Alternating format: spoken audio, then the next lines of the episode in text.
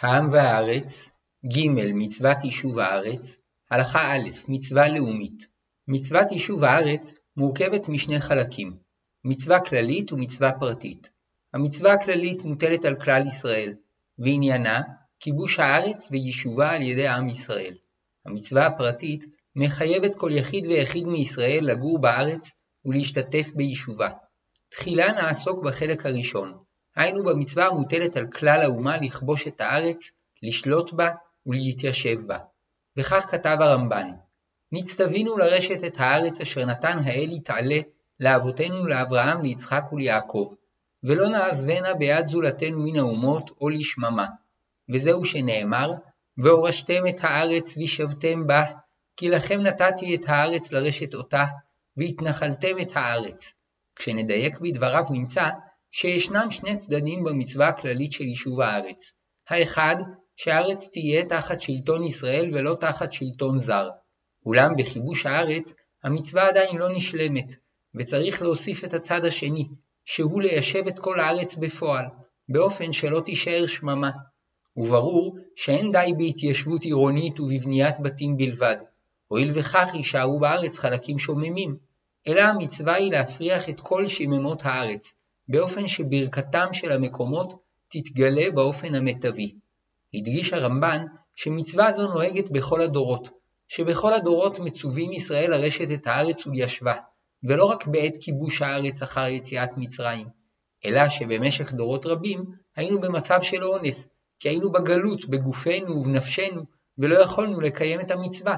בחסדי השם, בדורות האחרונים, החל השם להצמיח את ישועתנו, ומצבנו השתנה, ואנו יכולים לקיים את המצווה. העם והארץ ג. מצוות יישוב הארץ הלכה ב' שותפות היחיד במצווה הכללית מדרגות מדרגות ישנן בשותפות של כל יחיד ויחיד במצוות יישוב הארץ הכללית.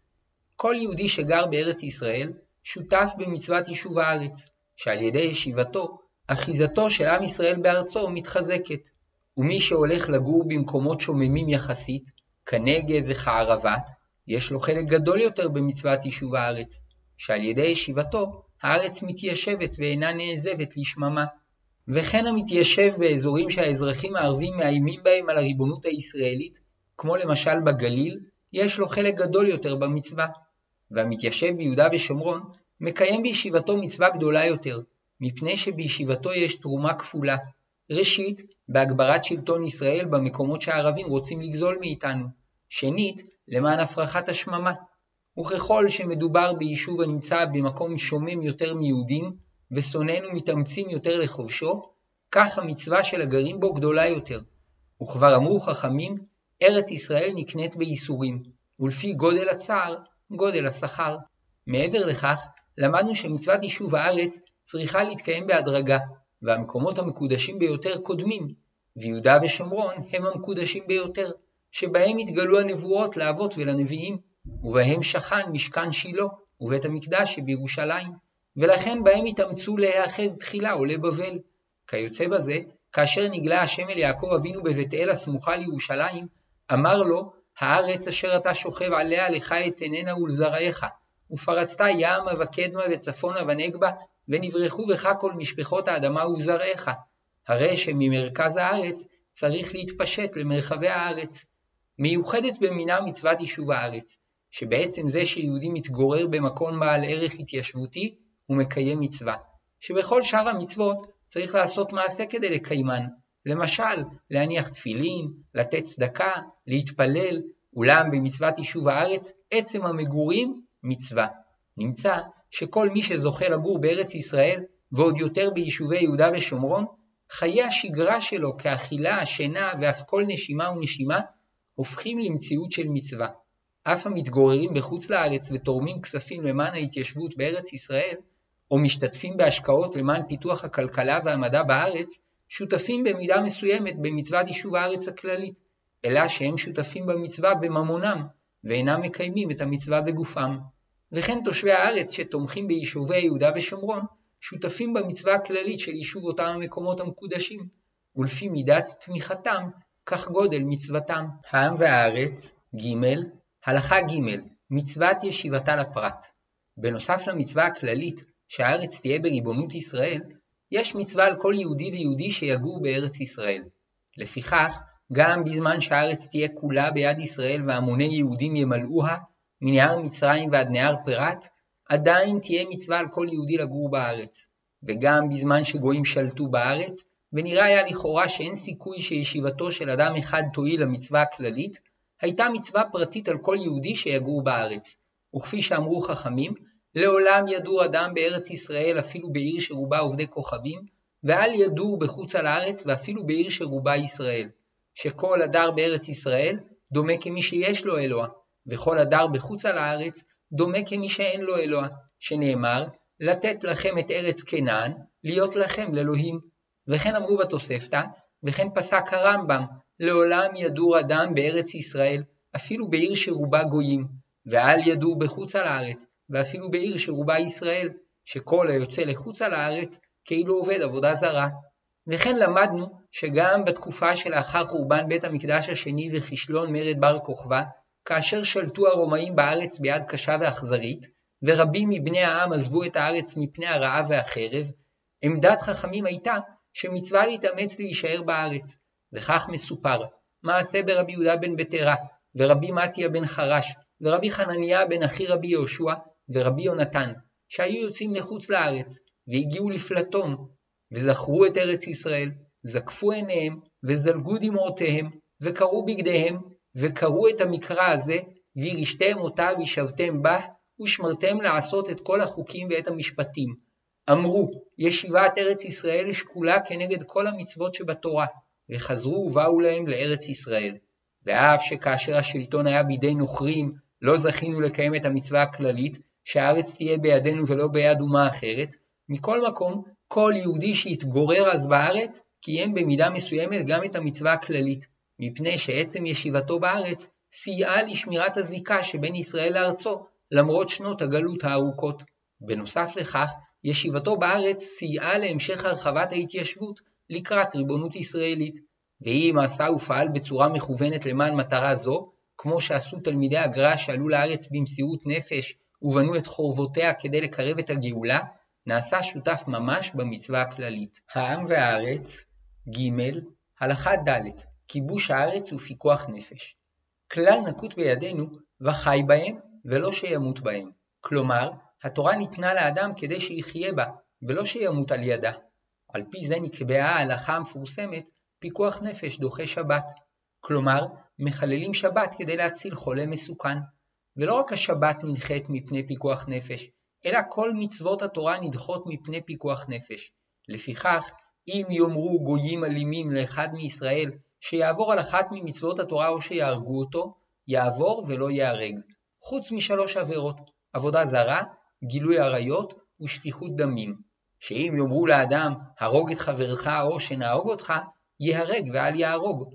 וכן אם יאמרו לו, עבוד עבודה זרה פלונית או שנהרוג אותך, ייהרג ולא יעבור. וכן בגילוי עריות. אבל בכל שאר המצוות, אין לאדם למסור את נפשו כדי לקיימן. אמנם כל זה אמור לגבי מצוות של יחיד, אולם מצוות יישוב הארץ, שהיא מצווה שמוטלת על כלל ישראל, דוחה פיקוח נפש, שהרי מעצם זה שהתורה ציוותה אותנו לכבוש את הארץ, למדנו שיש לסכן נפשות כדי לקיימה, שאין מלחמה ללא אבדות, ובוודאי לא התכוונה התורה שנסמוך על הנס, אלא שמצוות יישוב הארץ, שהיא מצווה כלל ישראלית, מחייבת מסירות נפש ממש. וכך נהג עם ישראל בכיבוש הארץ בימי יהושע ובימי דוד, וכן בעת הקמת בית המקדש השני, ולאחר מכן בתקופת מלכות בית חשמונאי. אולם צריך לסייג את הדברים. גם על מצווה כללית חל הכלל וחי בהם ולא שימות בהם, אלא שהואיל והמצווה היא כללית, החשבון הוא של כלל האומה, ולא של חיילים פרטיים. ולכן, במצב שישנה סבירות גבוהה שלא נצליח במלחמה ונפסיד את הנחלות שכבר בידינו וחיי האומה יהיו מוטלים על המאזניים, אין מצווה לפתוח במלחמה לכיבוש הארץ. התורה היא תורת חיים, ולא תורה שמצווה לקיים מלחמת התאבדות. אבל כאשר ישנה סבירות גבוהה שננצח, אף על פי שוודאי הוא שכמה מאיתנו יאבדו את חייהם, מצווים אנו לכבוש את הארץ, ולכל הפחות לשמור על מה שכבר בידינו. חובה לציין שעם שאינו מוכן להילחם במסירות נפש על ארצו, חושף את בניו לסכנת נפשות מצד שכניו, שכן כל עם שלא יצליח לגייס את בניו להילחם במסירות נפש על ארצו ומולדתו, סופו שייכבש, ובניו ובנותיו יהיו למשיסה. לפיכך, המצווה להילחם על ארץ ישראל במסירות נפש תואמת את השיקולים של הצלת חיי אדם, כך שהנלחם על הגנת גבולות ישראל מקיים שתי מצוות, יישוב הארץ והגנת ישראל. העם והארץ, ג. הלכה ה' מדינת ישראל ביום ה' באייר 5000 תש"ח למניין שאנו מונים לבריאת העולם, בעת הכרזת המדינה, זכה עם ישראל לאחר אלפיים שנות גלות לחזור ולקיים את מצוות יישוב הארץ, שכן בעת הכרזת המדינה הוחלה הריבונות הישראלית על חלקים מארץ ישראל, ובכך התחלנו לקיים את המצווה שהארץ תהיה בידינו ולא ביד אומה אחרת. ואף שגם לפני הקמת המדינה כל יהודי שגר בארץ קיים בעצמו מצווה אישית של ישיבה בארץ, אולם את עיקר המצווה שהיא המצווה הכללית שהארץ תהיה בידינו ולא ביד אומה אחרת, עדיין לא קיימנו. גם בזמנים שגרו בארץ יהודים רבים, כל זמן שהארץ הייתה תחת שלטון זר, את המצווה הכללית לא זכינו לקיים. וכן מצינו שתיקנו חכמים, שכל הרואה ערי יהודה בחורבנן, יאמר ערי קודשך היו מדבר, ויקרא את בגדו. הכלל הוא שאפילו אם רוב תושבי אותן הערים הם יהודים, כל זמן שהשלטון ביד גויים, הרי הן נחשבות חרבות, וקוראים על ראייתן. ואם היו תחת ריבונות ישראל, אפילו אם רוב תושביהן גויים, אין הן נחשבות חרבות, ואין קוראים על ראייתן. במשך דורות רבים, מחמת האונס לא יכולנו לקיים את המצווה, מפני שלא היה לנו צבא וכלי נשק שיאפשרו לנו לכבוש את ארצנו ולקיים בה שלטון. נמצא שהקמת הכוח הצבאי של ישראל לפני הקמת המדינה, וביצורו וביסוסו בהקמת צה"ל, מאפשרים לנו לקיים את המצווה. אם כן, עצם קיומו של הצבא הוא אמצעי הכרחי לקיום מצוות יישוב הארץ, בנוסף למצווה של הצלת ישראל מיד שונאיהם. וכך יהיה עד שיגיעו ימים מתוקנים ותתקיים נבואת ישעיהו, והיה באחרית הימים נכון יהיה הר בית השם בראש הערים ונישא מגבעות, ונערו אליו כל הגויים, והלכו עמים רבים ואמרו, לכו ונעלה אל הר השם אל בית אלוהי יעקב, ויורנו מדרכיו ונלכה באורחותיו, כי מציון תצא תורה, ודבר השם מירושלים. ושפט בין הגויים, והוכיח לעמים רבים, וכיתתו חרבותם לעתים, וחניתותיהם למזמרות. לא יישא גוי אל גוי חרב, ולא ילמדו עוד מלחמה. העם והארץ, ג. הלכה ו' מעמדה של המצווה מבחינה הלכתית. כפי שלמדנו, אמרו חכמים על מצוות יישוב הארץ, ישיבת ארץ ישראל שקולה כנגד כל המצוות שבתורה. ואומנם, על עוד כמה מצוות אמרו שהן שקולות כנגד כל המצוות, אולם מבחינה הלכתית, יש במצוות יישוב הארץ עדיפות על כל שאר המצוות, שהיא היחידה שנצטווינו לקיימה במסירות נפש, בכיבוש הארץ ושמירתה מידי אויבינו. בנוסף לכך, היא היחידה שדוחה איסור שבות של חכמים בשבת. שבות הוא שמם של האיסורים שתיקנו חכמים כסייג לשמירת השבת, וכל כך העמידו את דבריהם, עד שקבעו שאפילו אם תיווצר התנגשות בין קיום מצווה מהתורה לאיסור שבות, ישמרו על תקנת השבות ויתבטלו מקיום המצווה מהתורה, מפני שאם יעברו על הסייגים, יגיעו לבסוף לחילול שבת גמור. לפיכך, אם כדי לקיים את מצוות ברית המילה בשבת צריכים לטלטל סכין במקום שאסור לטלטל מדברי חכמים, דוחים את המילה ואין עוברים על דברי חכמים. יתר על כן, כדי למנוע חשש איסור בשבת, קבעו חכמים שכאשר חל יום ראש השנה בשבת, לא יתקעו בשופר, כדי שלא יבואו לטלטל את השופר ארבע אמות ברשות הרבים, ויעברו על איסור תורה. וכאשר חל יום ראשון של חג הסוכות בשבת, שבו מצווה ליטול לולב מהתורה בכל מקום, לא יתלו לולב, כדי שלא יבואו לטלטל את הלולב ארבע אמות ברשות הרבים ויעברו על איסור תורה. נמצא שכל ישראל מתבטלים ממצוות עשה מהתורה של תקיעת שופר ונטילת לולב, מפני איסור שבות של חכמים.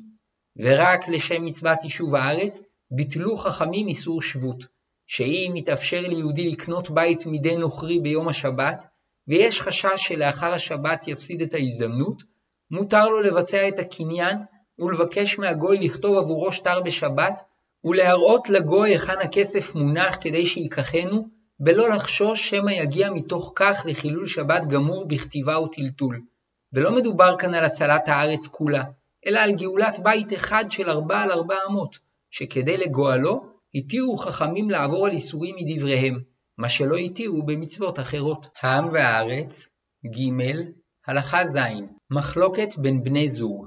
ככלל, כאשר ישנה מחלוקת בין בני זוג היכן יגורו, אין צד אחד יכול לחופת שכנגדו לעקור ממקומו, משום שכל עקירה למקום זר יוצרת קשיים, ולכן הרוצה להישאר יכול לטעון שמבחינתו מקום המגורים המוכר עדיף, ואין בן זוג יכול לכפות עליו להרע את תנאי חייו. אבל אם הם גרים ביישוב שרובו גויים, יכול אחד מבני הזוג לכפות את בן זוגו לעבור למקום שרובם יהודים. אולם כל זה אמור כאשר עומדים על הפרק שני מקומות בחוץ לארץ, או שני מקומות בארץ. אבל כשצד אחד מעוניין לעלות לארץ, הדין איתו, ואין זה משנה אם מדובר באיש או באישה, המסרב צריך לבטל את דעתו ולעלות לארץ. ואפילו אם בחוץ לארץ הם גרים במקום שרובו יהודים, ובארץ ישראל ייאלצו לגור במקום שרובו גויים, מצוות יישוב הארץ עדיפה. ואם למרות ההלכה הצד שרוצה להישאר בגלות מסרב להתפשר ולעלות, והגיעו הדברים עד לגירושין, הואיל ואשמת הגירושין מוטלת על זה שמסרב לעלות, קבעו חכמים שהוא יפסיד את כל הכתובה. דהיינו, אם הבעל הוא זה שמסרב לעלות, עליו לשלם את כל הכתובה, ואם האישה מסרבת לעלות, היא מפסידה את כל כתובתה. שוב למדנו על גודל המצווה, שבכל מקום הדרכת התורה להתאמץ לשמור על שלום בית, אבל כאשר שלום הבית מתנגש מצוות יישוב הארץ, מצוות יישוב הארץ עדיפה. העם והארץ, ג. הלכה ח' כיבוד הורים ויישוב הארץ. שאלה כאשר הבן או הבת רוצים לעלות לארץ ישראל, והוריהם מתנגדים לכך בתוקף, האם מצד מצוות כיבוד הורים ראוי לשמוע בקולם ולהישאר בגולה, או שמצוות יישוב הארץ עדיפה ועליהם לעלות ארצה? תשובה תנאי יסודי במצוות כיבוד הורים, שכיבוד ההורים לא יסתור שום מצווה ממצוות התורה, ואפילו לא מצווה מדברי חכמים. ואם אמרו לו הוריו לעבור על דבר מדברי תורה, או תבעו ממנו שלא לקיים מצווה ממצוות התורה, אסור לו לשמוע בקולם, משום שגם הם מצווים בכבוד המקום ובקיום התורה. אם כן, הואיל וישנה מצווה לגור בארץ, אין לבן לשמוע בקול הוריו, ועליו לעלות לארץ גם בניגוד לרצונם. קל וחומר במצוות יישוב הארץ, שאמרו חכמים שהיא שקולה כנגד כל המצוות, וישתדל כמובן לפייסם בדברים. וכן מי שרוצה להתנחל ביישוב ביהודה ושומרון, כדי שהארץ תהיה בידינו ולא ביד אומה אחרת, והוריו דואגים ודורשים ממנו שלא להתיישב במקום שבחר, כיוון שיש בהתנחלות מצווה, אינו צריך לשמוע בקול הוריו, וישתדל כמובן לפייסם בדברים. ראוי להוסיף שבמחקר מקיף התברר שתוחלת החיים ביישובי יהודה ושומרון, בכל טווחי הגילאים, גבוהה משאר חלקי הארץ. העם והארץ, ג. הלכה ט' יציאה לחוץ לארץ לצורך חשוב וטיול. שאלה מרכזית בהלכות יישוב הארץ היא, מהו הגדר המדויק של המצווה? האם עיקרה הוא שמקום המגורים הקבוע יהיה בארץ, אבל אין חובה על יהודי להיות בארץ בכל שעה ושעה, או שעיקר המצווה שאדם יחיה תמיד בארץ, ובכל רגע ורגע ישנה מצווה שישהה בארץ. בהגדרה הלכתית זו תלויה השאלה אם מותר לצאת מהארץ לשם טיול קצר בחוץ לארץ. על פי התלמוד, פסק הרמב"ם שאסור לצאת מארץ ישראל לחוץ לארץ לעולם, אולם לצורך שלושה דברים התירו לצאת לימוד תורה, נישואין ומסחר, ובתנאי שכאשר יסיים את ענייניו, יחזור לארץ. אבל לשכון בחוץ לארץ בקביעות אסור, ואם ישנו רעב כבד בארץ, מותר לצאת לחוץ לארץ לזמן ארוך, ואפילו במצב של רעב כבד, מידת חסידות להישאר בארץ. וכפי שציווה השם ליצחק אבינו בעת שהיה רעב, שכון בארץ. ואנשי ציבור צריכים להיזהר בזה יותר, מפני שבירידתם הם מחלישים את הציבור, ולכן אלימלך שירד למואב בעת רעב, נענש שמת עם שני בניו. אם כן יוצא שישנן שתי דרגות במצוות הישיבה בארץ. האחת היא קביעת מקום המגורים, ורק כאשר ישנו רעב קשה, עד שכמעט ולא ניתן להתקיים בארץ, מותר לקבוע את הבית בחוץ לארץ. אולם ללא כן, מצווה ליהודי לקבוע את ביתו בארץ ישראל. בחסדי השם, בדורות האחרונים, גם בשנות משבר, המצב בארץ סביר, ולכן מצווה על כל יהודי לקבוע את ביתו בארץ, ואסור לרדת מהארץ לשם השתקעות. הדרגה השנייה היא השהייה בארץ, שאין לבטלה בחינם. אולם מותר לצאת לחוץ לארץ לזמן מוגבל לצורך מסחר ופרנסה. וכן מותר למי שלא הצליח למצוא אישה בארץ, לצאת לחוץ לארץ כדי למצוא בת זוג ולעלות אחר כך לארץ. וכן מותר למי שרוצה ללמוד אצל רב מסוים שגר בחוץ לארץ, לצאת וללמוד אצלו, ובתנאי שיתכנן אחר כך לחזור. אמנם בתקופה האחרונה, רובם הגדול של תלמידי החכמים גרים בארץ, ולכן אין כמעט סיבה לצאת לחוץ לארץ כדי ללמוד שם תורה. אולם מצוי מאוד שמבקשים מרבנים ומחנכים מהארץ לצאת לחוץ לארץ כדי ללמד שם תורה ולחנך לעלייה לארץ, וזה מותר ומצווה. גם לצורך רפואה מותר לצאת מהארץ, וכן מותר לצאת לתקופה קצרה לצורך כיבוד הורים. אבל לצורך טיול, לדעת רבים אסור לצאת לחוץ לארץ, שכן למדנו שרק לצורך גדול כלימוד תורה, פרנסה ונישואין, התירו ולא לצורך טיול. אמנם נראה שאם היציאה לזמן קצר, כגון שהיא למשך זמן של פחות מחודש, והיוצא קונה לעצמו כרטיס הלוך חזור, אין בה איסור, מפני שיציאה זו שונה בתכלית מהיציאה שעליה דובר בתלמוד, ברמב"ם ובפוסקים. באותם הימים, היוצא לחוץ לארץ היה יוצא לזמן ארוך, שכן הדרך עצמה ארכה חודשים, וממילא מי שכבר יצא לחוץ לארץ היה יוצא לשהייה ממושכת, ואף היה חשש מסוים שלא יחזור. וכן הסיבות שלמענן התירו חכמים לצאת מהארץ דורשות יציאה לזמן ממושך של שנה ואף יותר. שכן היוצא לשאת אישה היה צריך למצוא כלה, להתקשר עמה ולהתחתן, וכן היוצא ללמוד תורה היה צריך לשבת לפני רבו חודשים רבים, ובדרך כלל כמה שנים. גם מי שרצה לצאת לטייל בחוץ לארץ באותם ימים, הייתה יציאתו לזמן רב של חודשים רבים, כשזמן החזרה לא היה בטוח.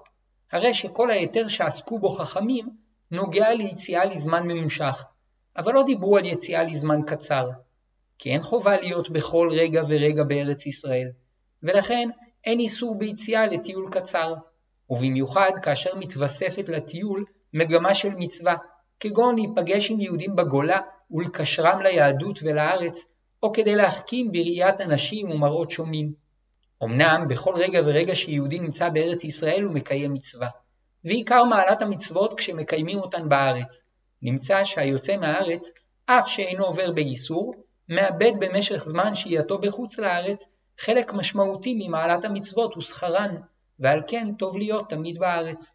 בימי בית המקדש השני, כאשר גזרו חכמים טומאה על ארץ העמים, היינו על השטחים שמחוץ לגבול ההתיישבות היהודית של עולי בבל, אסור היה לכהנים לצאת מחוץ לגבול עולי בבל, אפילו לרגע אחד, ורק לצורך פרנסה, לשאת אישה או ללמוד תורה, היה מותר להם לצאת.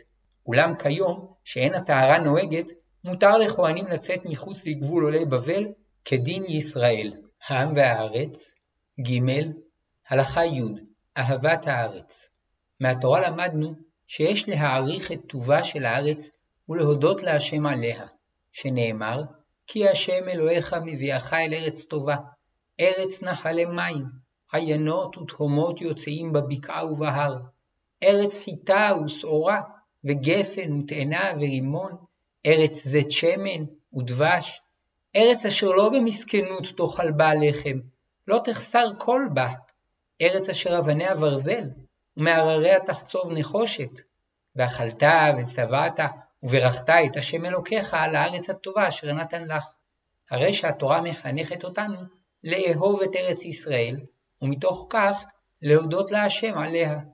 מסופר בתלמוד שרבי אבא, כאשר היה מגיע לגבולה של ארץ ישראל, היה מנשק את אבניה מרוב חיבת הארץ, ורבי חייא בר גמדא היה מתגולל בעפרה מרוב חיבתה.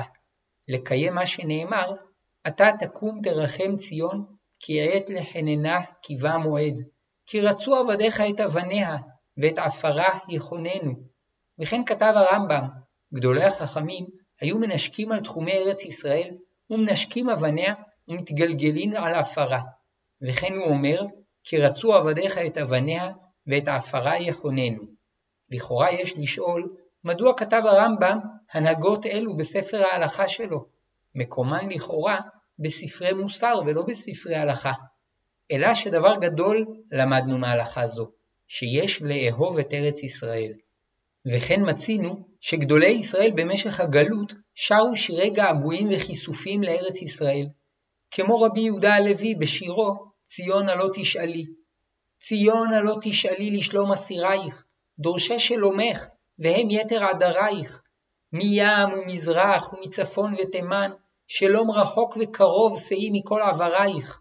ושלום אסיר תאווה, נותן דמעיו כטל חרמון, ונכסף לרדתם על הררייך. לבכות עינותך אני תנים, ועת אחלום שיבת שבותך, אני כינור לשירייך. מי ייתנני משוטט במקומות אשר נגאלו אלוהים לחוזייך וצירייך. מי יעשה לי כנפיים, וארחיק נדוד, אניד לבטרי לבבי בין ביתרייך. אפול אל אפי עלי ארצך, וארצה אבנייך מאוד, ואחונן את עפרייך. ינעם לנפשי הלוך ערום ויחף עלי חורבות שממה אשר היו דבירייך. אשרי מחכה ויגיע ויראה עלות אורך ויבקעו עליו שהרייך. לראות בטובת בחירייך, ולעלוז בשמחתך בשובך אלי קדמת נעורייך. ובשיר אחר, יפה נוף, משוש תבל, קריה למלך רב, לך נכספה נפשי מפאתי מערב. המון רחמי נכמר, כי אזכרה קדם, כבודך אשר גלה, ונבך אשר חרב. ומי ייתנני על כנפי נשרים, עד ערבה ודמעתי אפרך ויתערב. הלא את אבנייך אחונן ואשקם, וטעם רגבייך לפי מדבש יערב. העם והארץ, ג. הלכה י"א המצווה לשבח את הארץ והאיסור לדבר בגנותה. כפי שלמדנו, יסוד חטאם של המרגלים היה שלא אהבו את הארץ, שנאמר, וימסו בארץ חמדה, לא האמינו לדברו. מתוך כך דיברו בגנותה, שנאמר, ויוציאו דיבת הארץ אשר תרו אותה אל בני ישראל לאמור, הארץ אשר עברנו בה לתור אותה, ארץ אוכלת יושביה ההיא. בואו ראה מעלתה של ארץ ישראל, שאיסור לשון הרע חל על אנשים בלבד, כדי שלא לצערם. לפיכך, אין איסור לספר לשון הרע על עצים ואבנים שאינם חשים צער, אולם על ארץ ישראל אסור לספר לשון הרע, מפני שהמדבר בגנותה כופר בתורה ששיבחה את הארץ, ומעכב את גילוי שמו של השם בעולם, שאינו מתגלה אלא דרך ארץ ישראל, ארץ הקודש. לפיכך, עונשו של המוציא דיבת הארץ חמור במיוחד, שאפילו בני דור דעה שקיבלו תורה מסיני, לא עמדה להם זכותם, וכיוון ששמעו עליה לשון הרע ומעשו בה, נגזרה עליהם מיתה, ונתעכבה כניסת ישראל לארץ ארבעים שנה. וכן מסופר בתלמוד על גדולי האמוראים שהיו משתדלים שלא יצא שם רע על ארץ ישראל. רבי חנינא, כשהיה מהלך בארץ ישראל וראה מכשול בדרך, היה מתקנו. ופרש רש"י שהיה משווה ומתקן מכשולי העיר, מפני חיבת הארץ שהייתה חביבה עליו, היה מחזר תמיד לתקנה כדי שלא יצא שם רע על דרכיה. ורבי עמי ורבי אסי היו מדקדקים להושיב את תלמידיהם במקום הנעים ביותר. בבוקר כשהיה מעט קר, הושיבום בחמה, ולעת הצהריים כשנעשה חם, הושיבום בצל, כדי שלא יתרעמו חלילה על ישיבת הארץ והכלימה. עלינו לתקן את חטא המרגלים ולדבר בשבחה של הארץ, ולהודות להשם על המתנה הטובה שהנחילה אבותינו ולנו.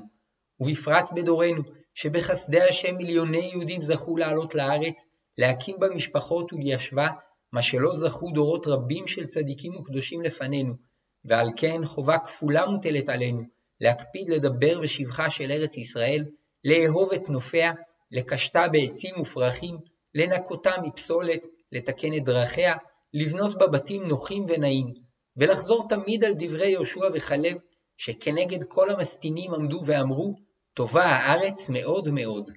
ובזה נתקן את חטא המרגלים, ומתוך כך יותר יהודים יעלו לארץ ופחות ירדו, ונזכה לקיים את המצווה הגדולה של יישוב הארץ. כתב מרן הרב קוק, יסוד הגלות והשפלות הנמשך בעולם, בא רק ממה שאין מודיעים את ארץ ישראל, את ערכה וחוכמתה, ואין מתקנים את חטא המרגלים שהוציאו דיבה לארץ בתשובת משקל, להגיד ולבשר בעולם כולו הודה והדרה, קדושתה וכבודה, והלוואי שנזכה אחרי כל ההפלגות כולן מצידנו, להביע אף חלק אחד מרבבם מחמדת ארץ חמדה, ומהדרת אור תורתה, ועילוי אור חוכמתה ורוח הקודש המתנוסס בקרבה. העם והארץ ג. הלכה י"ב יישוב הארץ בנטיעת עצים ופיתוח הכלכלה. כבר למדנו שמצוות יישוב הארץ אינה רק לכבוש את הארץ שתהיה תחת שלטון ישראל, אלא המצווה היא להתיישב בארץ לאורכה ולרוחבה באופן שלא תישאר שממה. וכמו שכתב הרמב"ן, שלא נעזבנה ביד זולתנו מן האומות או לשממה, וזהו שנאמר, והורשתם את הארץ וישבתם בה.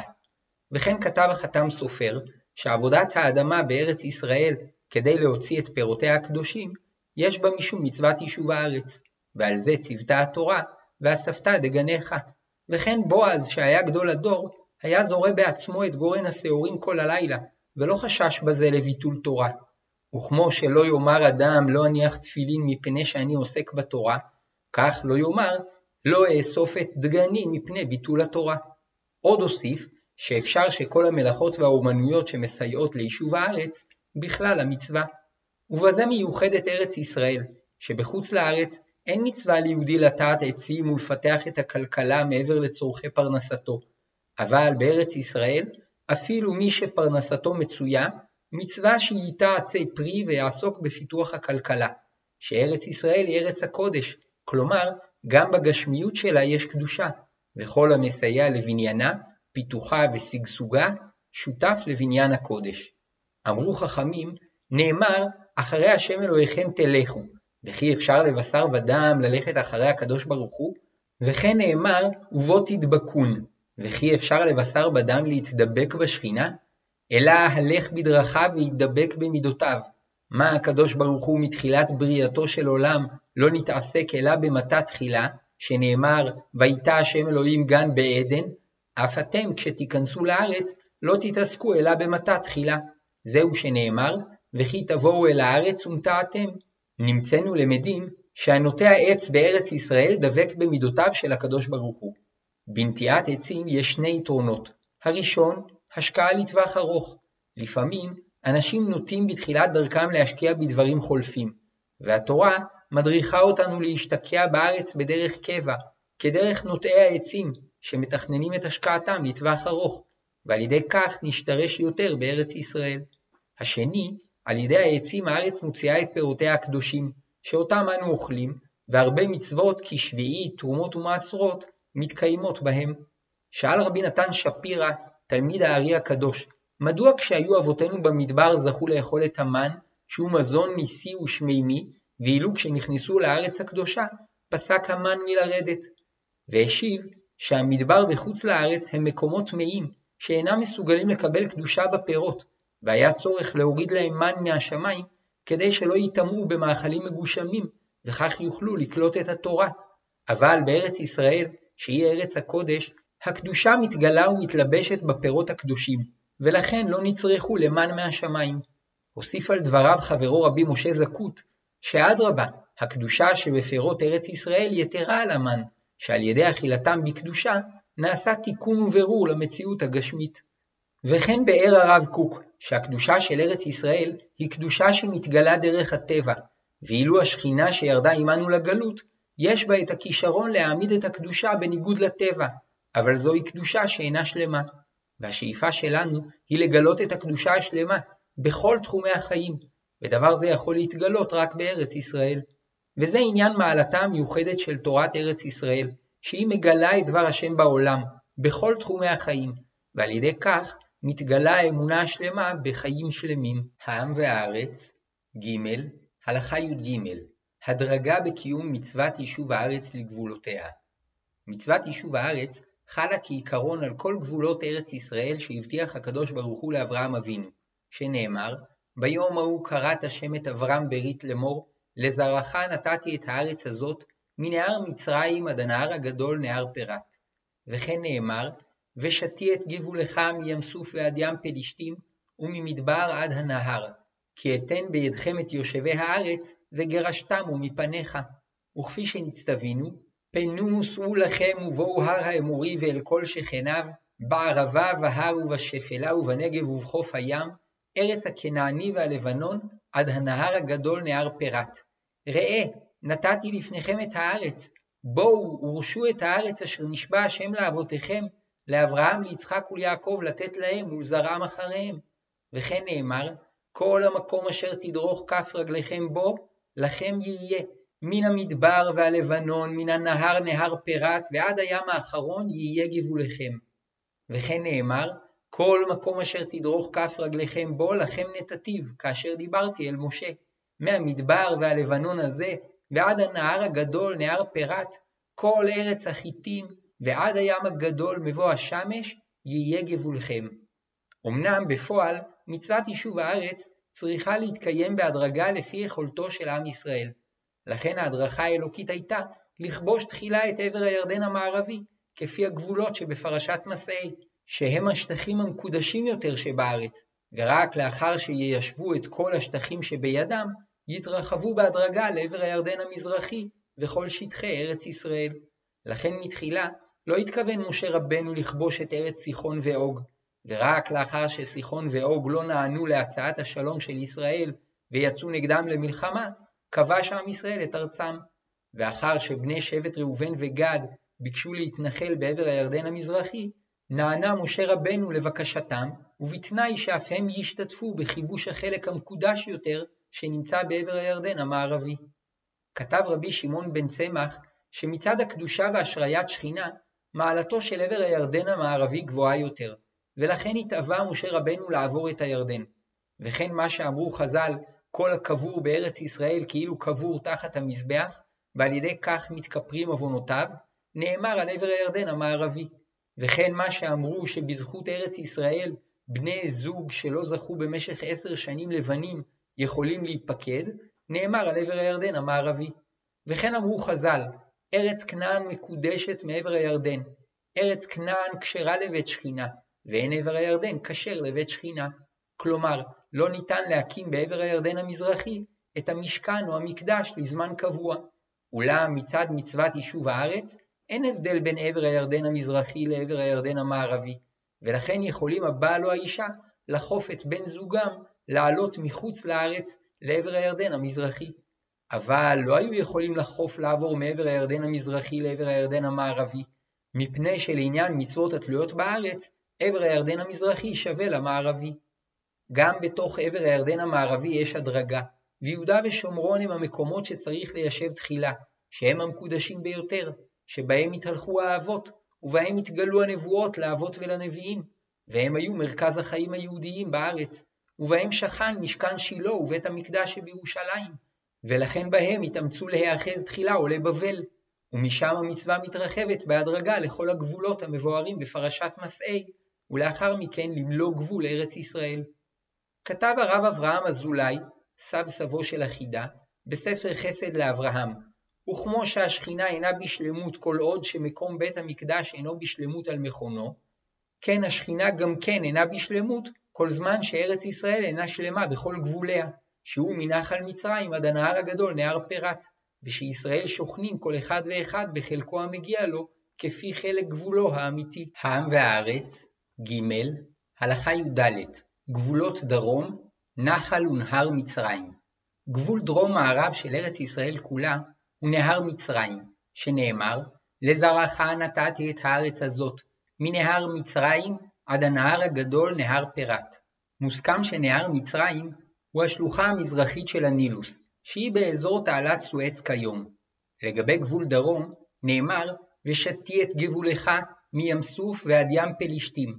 משמע שכל חצי האי סיני בגבול ישראל, שכן ים סוף מקיף אותו, והוא נקבע כגבול דרום.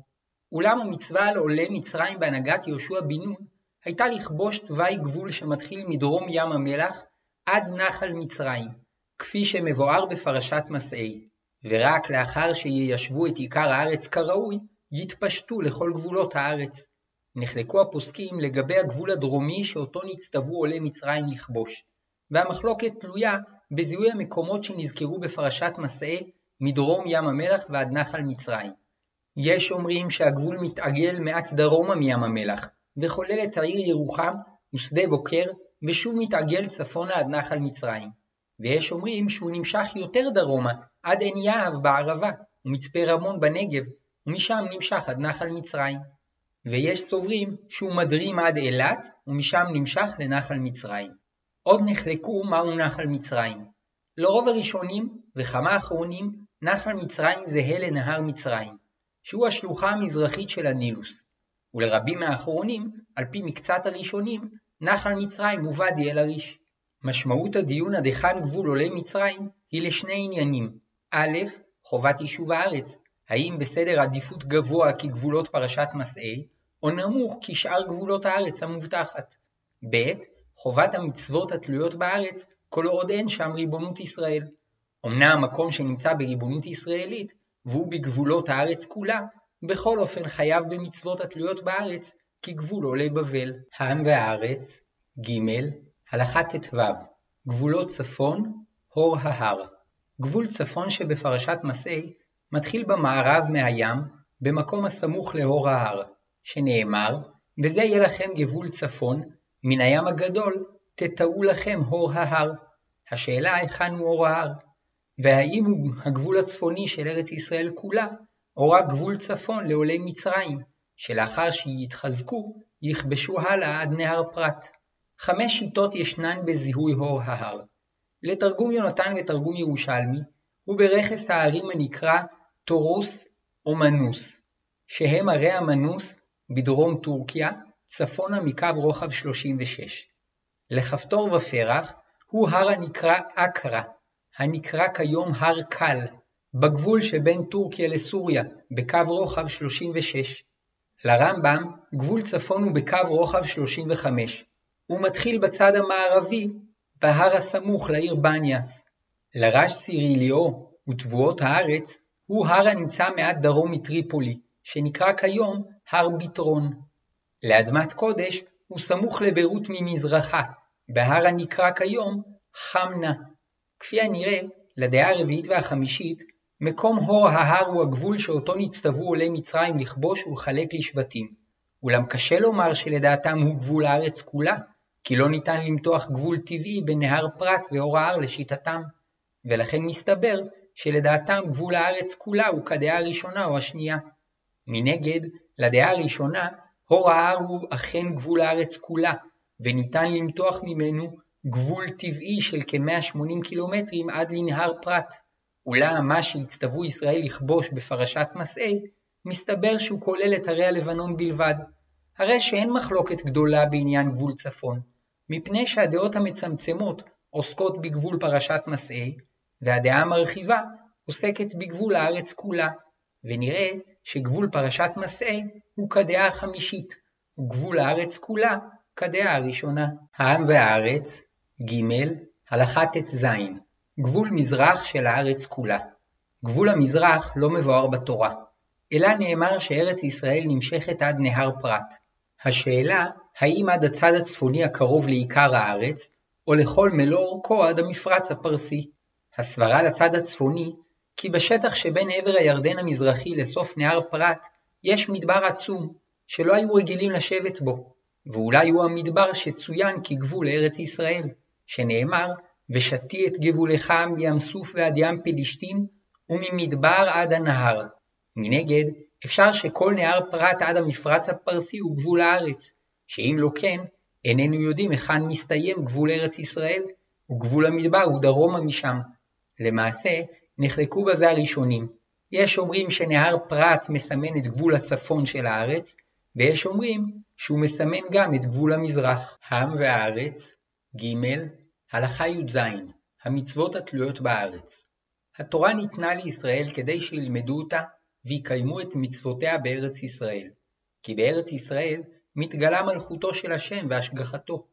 וכן נאמר, כי אתם עוברים את הירדן לבוא לרשת את הארץ אשר השם אלוהיכם נותן לכם, וירשתם אותה, וישבתם בה, ושמרתם לעשות את כל החוקים ואת המשפטים אשר אנוכי נותן לפניכם היום. אלה החוקים והמשפטים אשר תשמרון לעשות בארץ אשר נתן השם אלוהי אבותיך לך לרשתה, כל הימים אשר אתם חיים על האדמה. משמע שחיוב המצוות הוא דווקא בארץ. אולם, מנגד נאמר, הישמרו לכם פנפתי לבבכם, וסרתם ועבדתם אלוהים אחרים, והשתחוויתם להם, וחרף השם בכם, ועבדתם מהרה מעל הארץ הטובה אשר השם נותן לכם, ואף על פי כן גם כשתהיו בגלות, ושמתם את דברי אלה על לבבכם ועל נפשכם, וקשרתם אותם לאות על ידכם, והיו לטוטפות בין עיניכם. הרי שאף בגלות מצווה לקיים את המצוות. ביארו חכמים שהמצוות שתלויות בארץ, היינו שקשורות לקרקע, מצווה לקיים בארץ בלבד. אולם את המצוות שאינן תלויות בארץ, חייבים לקיים גם בגלות, כדי שנזכור אותן ונדע לקיימן כשנחזור לארץ. ועוד, שעל ידי קיומן נתעורר לתשובה, ונזכה לקרב את גאולתנו. המצוות התלויות בארץ הן בראש ובראשונה המצוות הנוגעות לכלל ישראל. הקמת המלוכה או השלטון כפי הדרכת התורה, ובכלל זה הקמת צבא על פי מצוות התורה, הקמת המקדש וכל מערכת המצוות הקשורות לכך, ובכללן מצוות הכהנים והלוויים, ערי הלוויים וערי המקלט, נגעי בתים, עגלה ערופה, ביאור עבודה זרה, ועוד. הקמת מערכת המשפט, שבראשה הסנהדרין הגדולה, שתפקידה להכריע בכל השאלות הגדולות והקשות. כמו כן, בבית הדין הגדול היו מקדשים את החודשים ומעברים את השנים, וקובעים בכך את מועדם של חגי ישראל. מצוות המשפט מחייבת גם מינוי בתי דין בכל עיר, ולצידם שוטרים שאוכפים את הדין. בכלל מצוות המשפט, המצוות הקשורות לסדרי הדין, הכרעת הדין והענישה. כדי למנות דיינים שתהיה בסמכותם לדון דיני תורה, צריך שרבותיהם יסמכו אותם לכך, כך שיהיו סמוכים איש מפי איש עד משה רבנו, שסמך את החכמים הראשונים. רק בארץ ישראל ניתן לקיים את מסורת הסמיכה. אמנם גם בזמן הגלות יש מצווה לקיים מערכת משפט, אלא שהיא מתקיימת על ידי רבנים שאינם סמוכים, וקיומה נועד לצורך שמירתה של הקהילה היהודית בנאמנות למסורת ישראל, בלא החזון של קיום משפט התורה כדי לתקן עולם במלכות שדי. לכן סמכותם נוגעת לדיני נזיקין השכיחים וענישת הרתעה הכרחית, ולא לדינים שאינם שכיחים ולא לענישה שנועדה לגיבוש עם קדוש.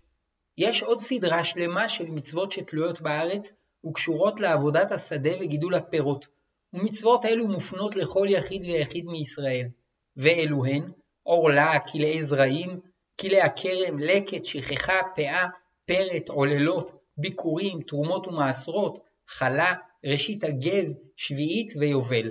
ואף שעיקר חיובן של מצוות אלו בארץ, חיובן של רבות מהן מתפשט במידה מסוימת גם לחוץ לארץ. העם והארץ, ג. הלכה י"ח מצב העם קובע את חיוב המצוות. חיוב המצוות התלויות בארץ ישראל תלוי בהיות עם ישראל שוכן בארץ. נפרט בקצרה את תולדות עם ישראל בארצו, ובמקביל את סדר חיוב המצוות.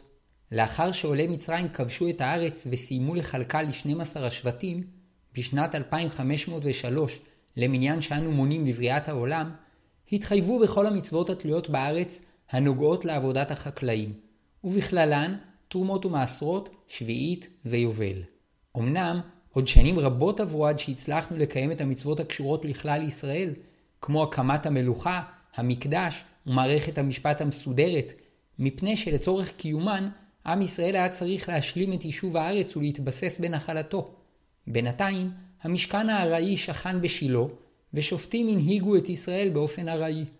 לאחר כ-400 שנה, קם שמואל הנביא לשפוט את ישראל, ומכוח פעולתו הוקמה מערכת המשפט, ונוסדה מלכות בית דוד, ונבנה בית המקדש שבירושלים על ידי שלמה המלך, בנו של דוד, בשנת 2929, שעמד על תילו כ-410 שנים. כ-140 שנה לפני חורבן בית המקדש הראשון, הגלה המלך אשור את השבטים שבעבר הירדן המזרחי וצפון הארץ, ומאז פקע חיוב מצוות שביעית ויובל מהתורה, מפני שחיוב המצוות הללו תלוי בהיות כל ישראל בארצו, כל שבט בנחלתו. אמנם המשיכו לקיימן על פי הוראת החכמים. כאשר כל עשרת השבטים גלו, נוצר מצב שרוב ישראל כבר לא היו בארצם, ופקע חיוב מצוות תרומות ומעשרות וחלה מהתורה, ורק מדברי חכמים המשיכו לקיימן. בעת חורבן בית המקדש הראשון נפסק לגמרי חיוב המצוות הציבוריות התלויות בארץ, כשביעית ויובל, תרומות ומעשרות וחלה. לאחר 70 שנות גלות בבל, החל תהליך שיבת ציון ובניית בית המקדש השני. אז הוקמה הכנסת הגדולה, היא בית הדין הגדול שמנה 120 זקנים, ומהם כמה נביאים ובראשו עמד עזרא הסופר. הם תיקנו את סדרי מושב בית הדין, את נוסח הברכות והתפילות, ואת סדרי התפילה וקריאת התורה בבתי הכנסיות. הם גם קידשו את הארץ כדי ליצור מחדש את החיוב לקיים את מצוות שביעית ותרומות ומעשרות. אמנם, כיוון שרוב העם היה בגלות, לדעת רוב הפוסקים חיוב המצוות הללו חל אז מדברי חכמים בלבד. בעקבות חורבן בית המקדש השני, בתהליך הדרגתי שנמשך מאות שנים, ההתיישבות היהודית בארץ הלכה והתדלדלה.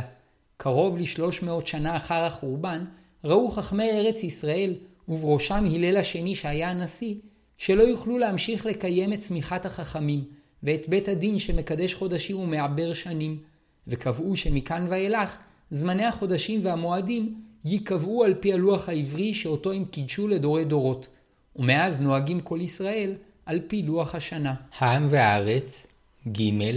הלכה י"ט גבולות הארץ השונים לעניין חיוב המצוות. שלושה גבולות ישנם לארץ ישראל. האחד, כל הארץ כולה, מנהר מצרים ועד נהר פרת. והוא הגבול הקובע לעניין מצוות יישוב הארץ, עליו למדנו בהלכות י"ד עד י"ז. השני, גבול עולי מצרים. הם הגבולות שנחלו 12 השבטים בימי משה רבינו ויהושע בן נון, כאשר גבול הנחלות שבעבר הירדן המערבי נזכר בפרשת מסעי, כפי שלמדנו בהלכות י"ד עד י"ז. גבול זה קובע את מקום חלוטן של המצוות התלויות בארץ כתרומות ומעשרות ושביעית. אמנם, כל עוד רוב ישראל אינם בארץ, לדעת רוב הפוסקים חיוב מצוות תרומות ומעשרות, חלה, שביעית ויובל, מדברי חכמים. השטחים שמחוץ לגבול עולי מצרים, למרות שהם בגבול ארץ ישראל השלמה, מנהר מצרים ועד נהר פרת, לא התחייבו במצוות אלו. השלישי, גבול עולי בבל. הוא גבול ההתיישבות של עולי בבל בימי בית המקדש השני, שהוא מצומצם מגבול עולי מצרים, ועליו תיקנו חכמים את התקנות והגזרות, כספיחים ודמי. כלומר, גם בימי בית המקדש השני וגם לאחר חורבנו, חובת המצוות התלויות בארץ חלה על כל גבול עולי מצרים. אולם התקנות שתיקנו חכמים תוקנו רק לגבול עולי בבל. היינו, למקומות שההתיישבות היהודית התפשטה עליהם בימי בית המקדש השני. כיום, חיוב התקנות חל על כל המקומות שבריבונות ישראל. סוריה, מעבר לגבולות שכבשו משה ויהושע, דוד המלך כבש את סוריה, ובכללה שטחים שבתחום גבולות ארץ ישראל השלמה כארם דמשק, ושטחים שמחוץ לגבולות הארץ כארם נהריים שבין הפרת והחידקל. אולם כיוון שכיבושו נועד להכניע אויבים ולא לשם יישוב הארץ, כיבושו נקרא כיבוש יחיד, והתעורר ספק לגבי מעמדם של שטחי סוריה לעניין המצוות התלויות בארץ. ולמעשה נפסק שמדברי חכמים צריך לקיים שם את המצוות התלויות בארץ. אמנם מצוות יישוב הארץ חלה על כל שטחי סוריה שבתחום ארץ ישראל. העם והארץ ג. הלכה כ. תהליך החזרת חיוב המצוות. כדי שנחזור ונקיים את מצוות תרומות ומעשרות וחלה מהתורה, צריך שרוב ישראל יתגוררו בארץ. וכדי שנתחייב בשביעית ויובל מהתורה, צריך שבנוסף לכך, ישראל ישבו בארץ כתיקונם. השאלה, את מי צריך לכלול בעם היהודי?